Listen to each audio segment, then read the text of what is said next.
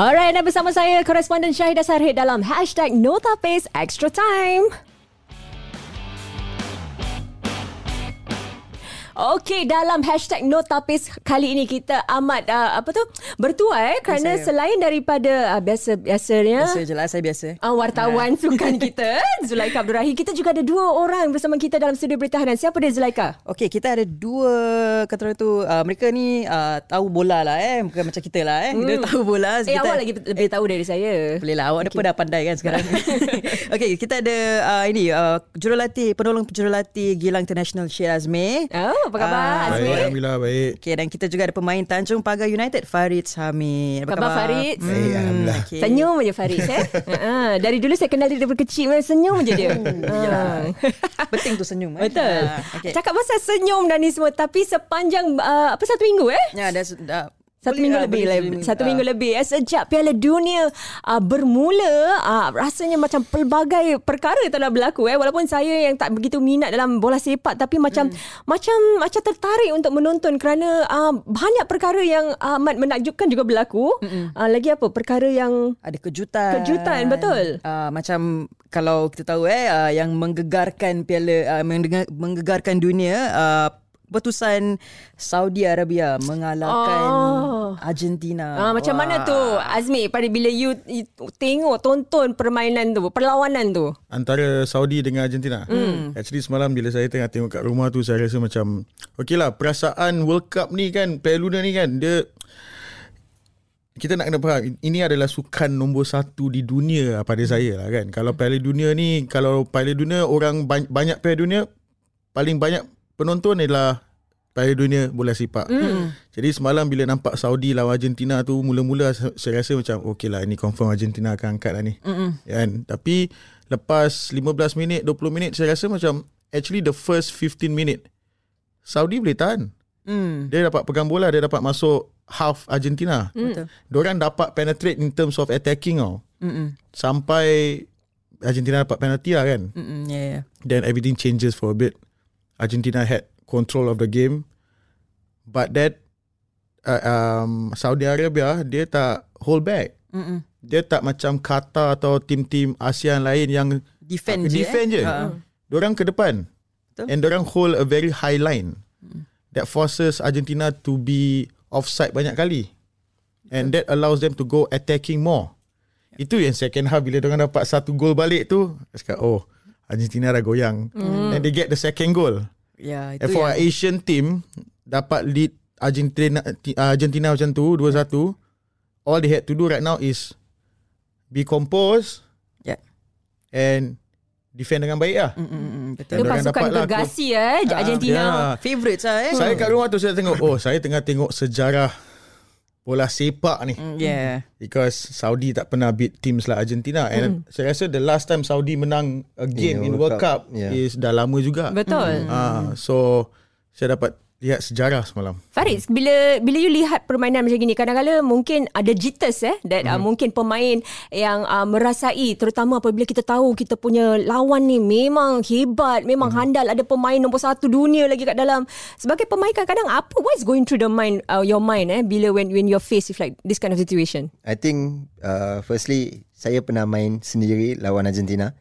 Oh, is it? Yeah, they came to Singapore I think 2014 4-5 years back. So I was actually bersyukur lah dapat main dengan diorang, walaupun kita kalah 6-0 lah kan. Itu Messi tak ada lah, tapi ada players yang Maria, ada Dybala and all that lah. So it was something yang saya pelajari juga lah, lawan dengan diorang susah lah. And you see the standard of level in Singapore dengan diorang kan berbeza. I think Saudi did very very well. Semalam bila saya nonton perlawanan itu juga, saya macam berpeluh juga. Pasal as players, kita will want to play in that kind of situation lah. Jadi bila saya tengok, sebab saya tak suka tengok kalau team saya main, tapi saya tak main. Saya kat luar tu saya yang nervous. Berpeluh-peluh lah kira kan. So kira kan even yesterday tu, yang semalam tu kira kan, macam really they put everything out there for Saudi. They orang after the second half tu, diorang dapat the 2 goals. Lepas tu dia orang defend with their lives lah. Mm. I think you see dia orang dah main dengan six defenders, right. Because that's all they need actually, to be honest. Tapi macam Saudi Arabia tu, dia masuk game tu, korang kena fikir pasal mentality dorang. Yes, I was about to ask about persediaan mental. Sebab ini you're playing with your life. Kalau dorang dah trail behind, macam mana tu? The question is, who has more to lose? Argentina. Correct. Argentina. Saudi Arabia will go into the game thinking that I've got nothing to lose. Mm-hmm. Saya akan main dengan sepenuh hati saya. Betul. Whatever outcome comes from this, I hope I just give my best. Mm-hmm. Which they did. Dan kemenangan tu adalah bonus untuk orang sebenarnya. Betul. Because nobody expect them to win. Betul. So that's a bonus for them. And now they are in a good position lah to qualify even further. Correct. They are the top kan sekarang in group C. Yes, exactly. So they get one more draw, mana tahu dapat satu menang dah. They dah into the next step. They already create, I think with this win they already create a history lah. And you know, Arab Saudi side kan, Argentina itself orang kata, you know, they played poorly. Apa silapnya dekat pasukan Argentina semalam? Like, do you think Messi was not performing ke, atau pemain-pemain lain yang tak membantu dia?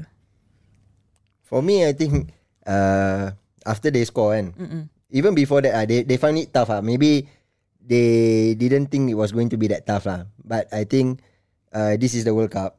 So everyone is always looking at Messi, you know, to create some things. Even yesterday he didn't turn up. I think a lot of players, even his touches yesterday, dah tengah kalah, you know, and then your touches pun ni, and he's the best player in the world lah kan. So it speaks a lot lah.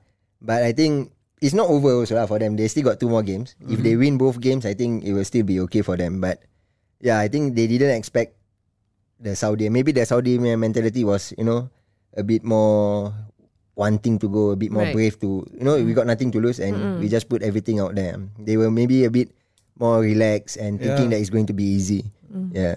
Dalam segi taktikal sebenarnya World Cup yang sebelum ni dengan sekarang, kita nak kena faham yang dalam segi taktikal negeri gegasi Asia seperti Jepun, Korea, Saudi dah tak jauh tau dengan kita sebenarnya. Kalau dulu zaman World Cup tu kita boleh nampak macam gegasi Eropah ataupun Afrika akan belasah negeri Asia kan. Tapi the last World Cup Korea menang Jerman. Betul. Scoreline dah tak jauh lagi. Scoreline dah bukan 5-4-0 dah. Betul. Bukan 4-1 atau dalam segi taktikal. Jurang dia tipis dalam segi taktikal everybody has developed in a way.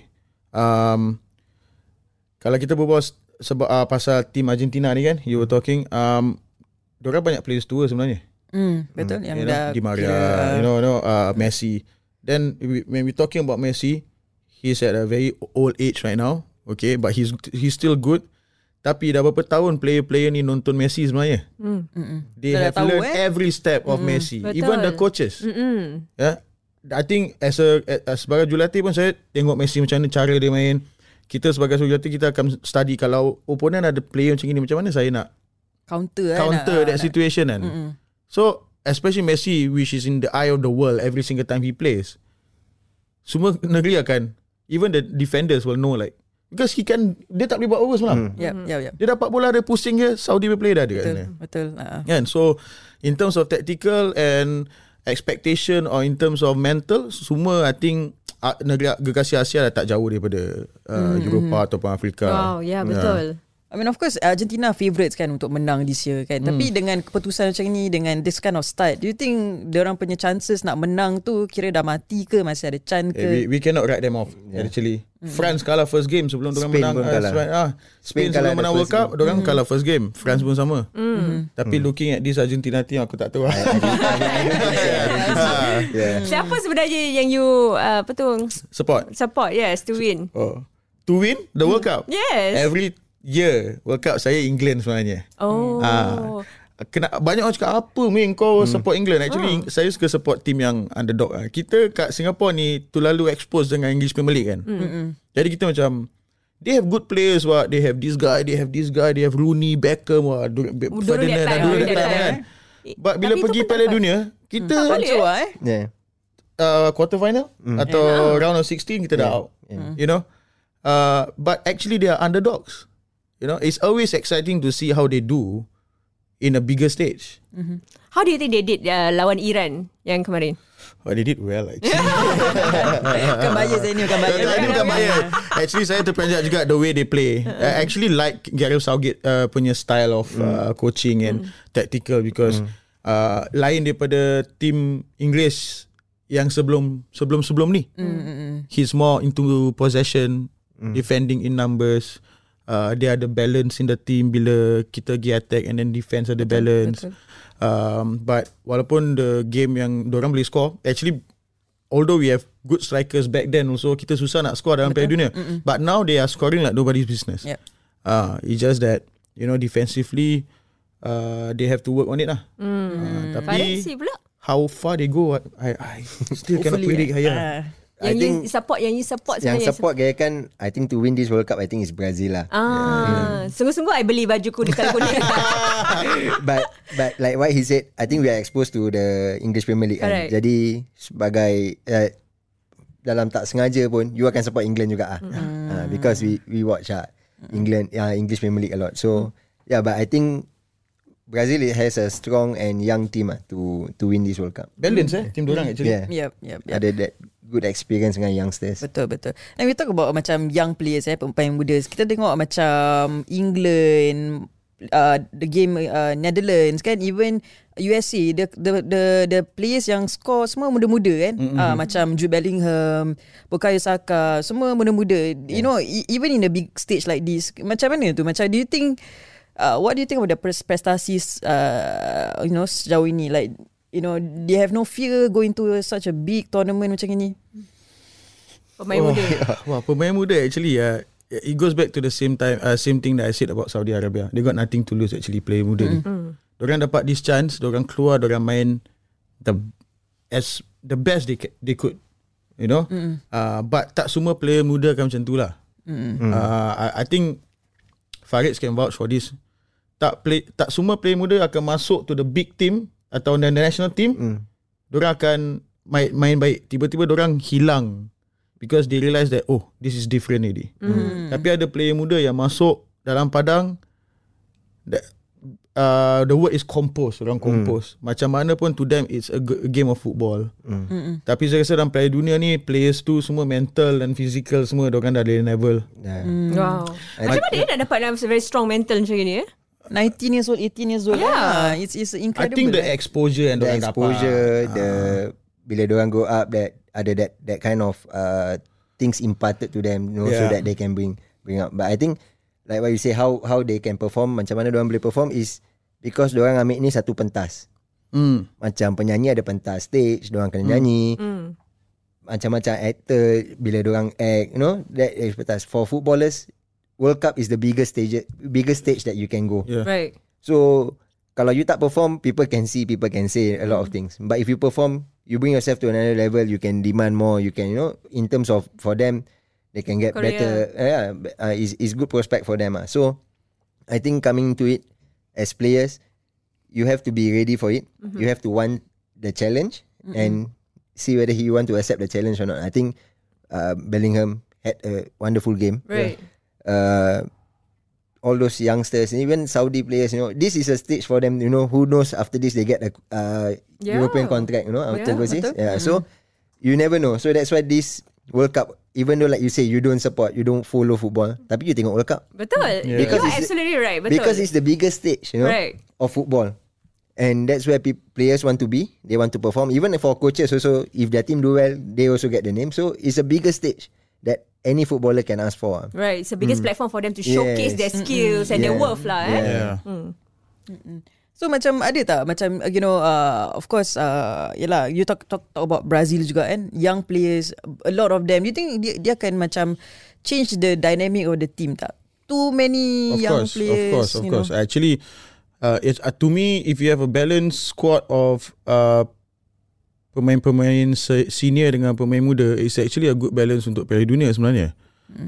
Kalau kita tengok game sekarang per game is more faster and more physical. The younger players will provide the speed for the team and energy, while player senior provide the experience and the guidance. So kalau you nak cakap pasal team Brazil kan, it provides that, no? Tengok captain dia kat belakang dia. Dia ada Thiago and the wingers are fast. Diorang ada Neymar yang tak tahu dia akan injet ke tidak bila datang main World Cup ni. It's so unpredictable to, for Neymar every single time it comes to a World Cup. Especially Neymar, okay, Neymar ni big stage kan. Dia dia jarang perform tau. Oh, tapi kalau dia kat club dia dahsyat lah kan. Tapi bila World Cup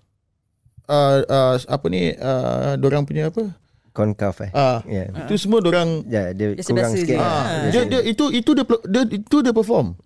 Tapi bila Piala Dunia ada je. Injured ke apa, because I don't know he's not as good as the Ronaldos, the Ronaldinho. He alone cannot carry the team. He doesn't have that ability. He's good but dia tak ada ability untuk angkat team tu by his own. So Brazil ada balance, a good balance. That's why you know, ramai yang kata dia akan menang kan, because it's not the same the previous squads yang macam just all the big names, tapi you know in terms of bakat sendiri dia kurang kan. So definitely. Kita nak cakap lagi satu isu yang juga timbul masa Piala Dunia ni, tentang isu concussion yang berlaku kepada penjaga gol Iran, Ali Berevan. Saya tonton match tu lah sebab anak-anak saya pun dah suka gemar juga England tu. Tapi bila saya tengok the first 10 minutes, macam wah, dia punya darah yang mengalir, dan kemudian ada macam memang it was a very long pause, dan there was they were saying that there was suspected concussion dan sebagainya. Tapi akhirannya dah lepas tu beliau continue bermain sebentar sebelum kemudian beliau katakan, okay, you know what, I have to tukar player. Saya nak tanyakan kepada Azmi, kalau sebagai coach kan, what exactly is the procedure when there is somebody who is suspected of concussion actually, on the field? Kalau kena tanya physio actually. Tapi in terms of the steps that we have to take, actually the physio will decide lah macam Farid cakap. Tapi kalau dah ada suspected concussion, memang kita tak consider continue. But in that case, it appears that yang pemain tu yang nak go, I say I am okay. Is that can they macam overcome the thing? Macam saya cakap tadi, ini kan bigger stage. Kalau dia kena keluar, dia tak boleh perform apa. Dia tak boleh to opportunity ditarik balik apa. Jadi as players, of course you want to play. Kalau you injured, you masih boleh lari pun, you mesti nak buat. And dia is a goalkeeper and expecting England to attack more. So kalau dia dapat save lebih ke, that kind of things, And diorang bawa 27 player tak salah, 28-30 player tu World Cup. Dapat main first 11 tu, if you don't keep it, lain orang akan dah ambil So diorang kalau injured macam mana pun, as far as they want to play and keep, because it's the World Cup lah. Right.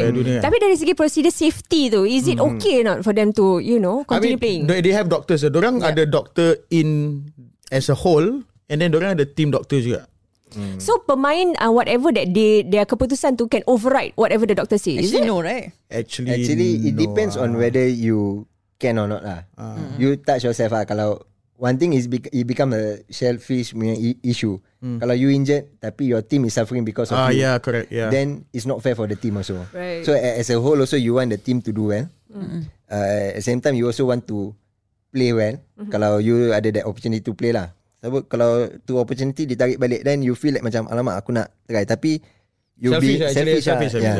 So I think he made a good decision lah. Normally for concussion main case, normally players cannot continue because sometimes diorang lupa diorang kat mana. I think for this punya World Cup, I think for the past few games ada banyak head injury. Ada dua actually. Ada dua. Saudi semalam dia kena lutut goalkeeper dia. Tapi dah dua serious case ni actually goalkeeper langgar their own player. And then the Saudi player apparently the crown prince suruh dia pergi Germany. They send him to Germany, Oh my god. To do the treatment, because I think he had dia fracture sebelah muka. Alamak. Fracture sebelah muka. So basically dia out lah. Game over lah. They're out. Okay. But I guess he has contributed quite a bit lah. For the win, he's part of the history. Quite a small price to pay lah. Tak apa, muka aku pecah tak apa. Kita menang. Masakan menang kan.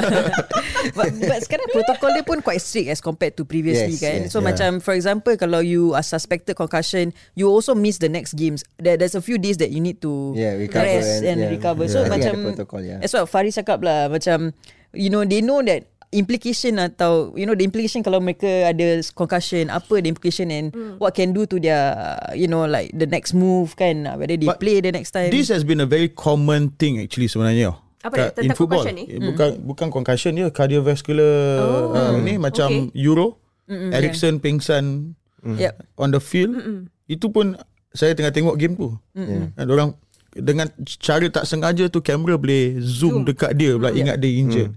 Tapi dia dah mengkapai-kapai kan. That is a very serious situation. So it's quite common in football right now, but that's why they have more doctors, more medical attention people that are on the on the ground. For us also dekat Singapore Premier League pun every game kita ada ambulance on standby and doctors on the field. Kalau diorang tak ada, kita tak boleh start main. Yes. Oh yeah. Okay. But have you ever seen any such cases in local football leagues? Concussions? Oh, Hassan banyak kali. Goalkeepers especially. Oh dear. Yeah, Hassan satu kali dia keluar langgar birak sebuah player, dia jatuh terus gone. I think this year I witness two.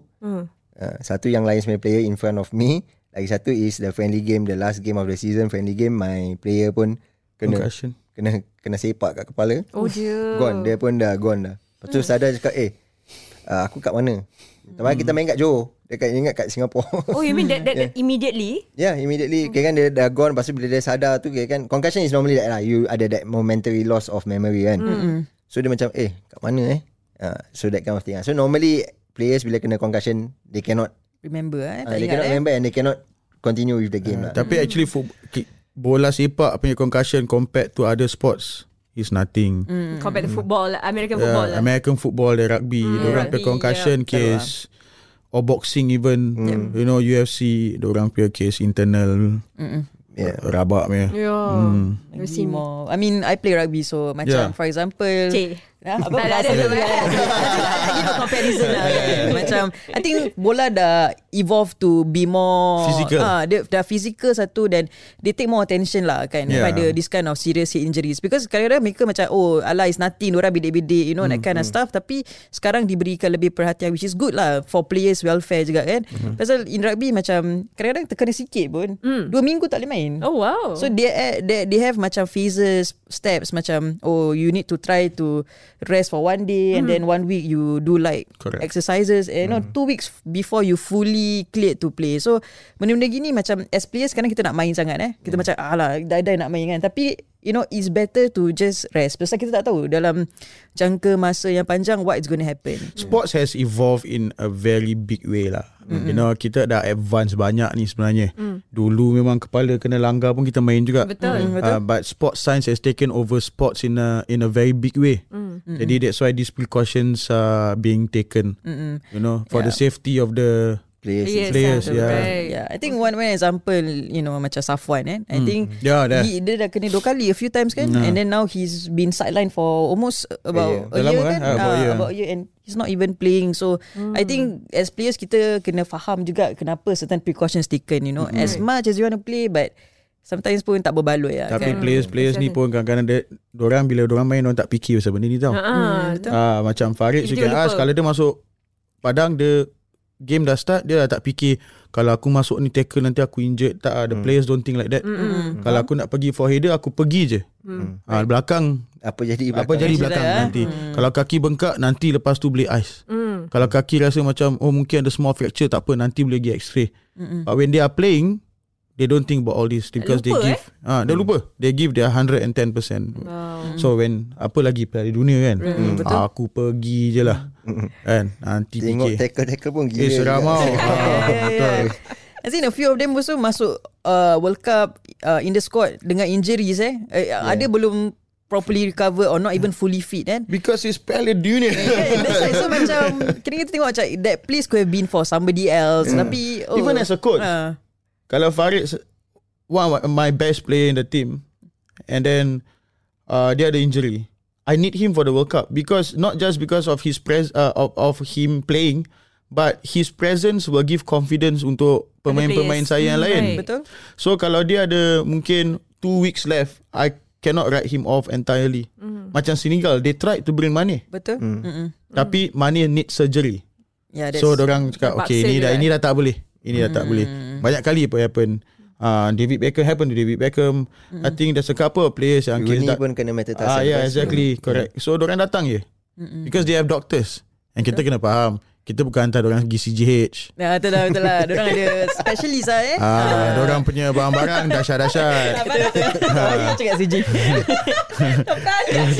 Kita bukan hantar diorang pergi CGH. Diorang punya, no, I'm not discriminating CGH or what. It's just that the barang-barang diorang ada facilities lah. Betul. Memang top notch jugalah. Diorang boleh fasten the process of injury, you know, pemulihan semuanya. And then that's why they are playing. You know. Yep, agree. Okay.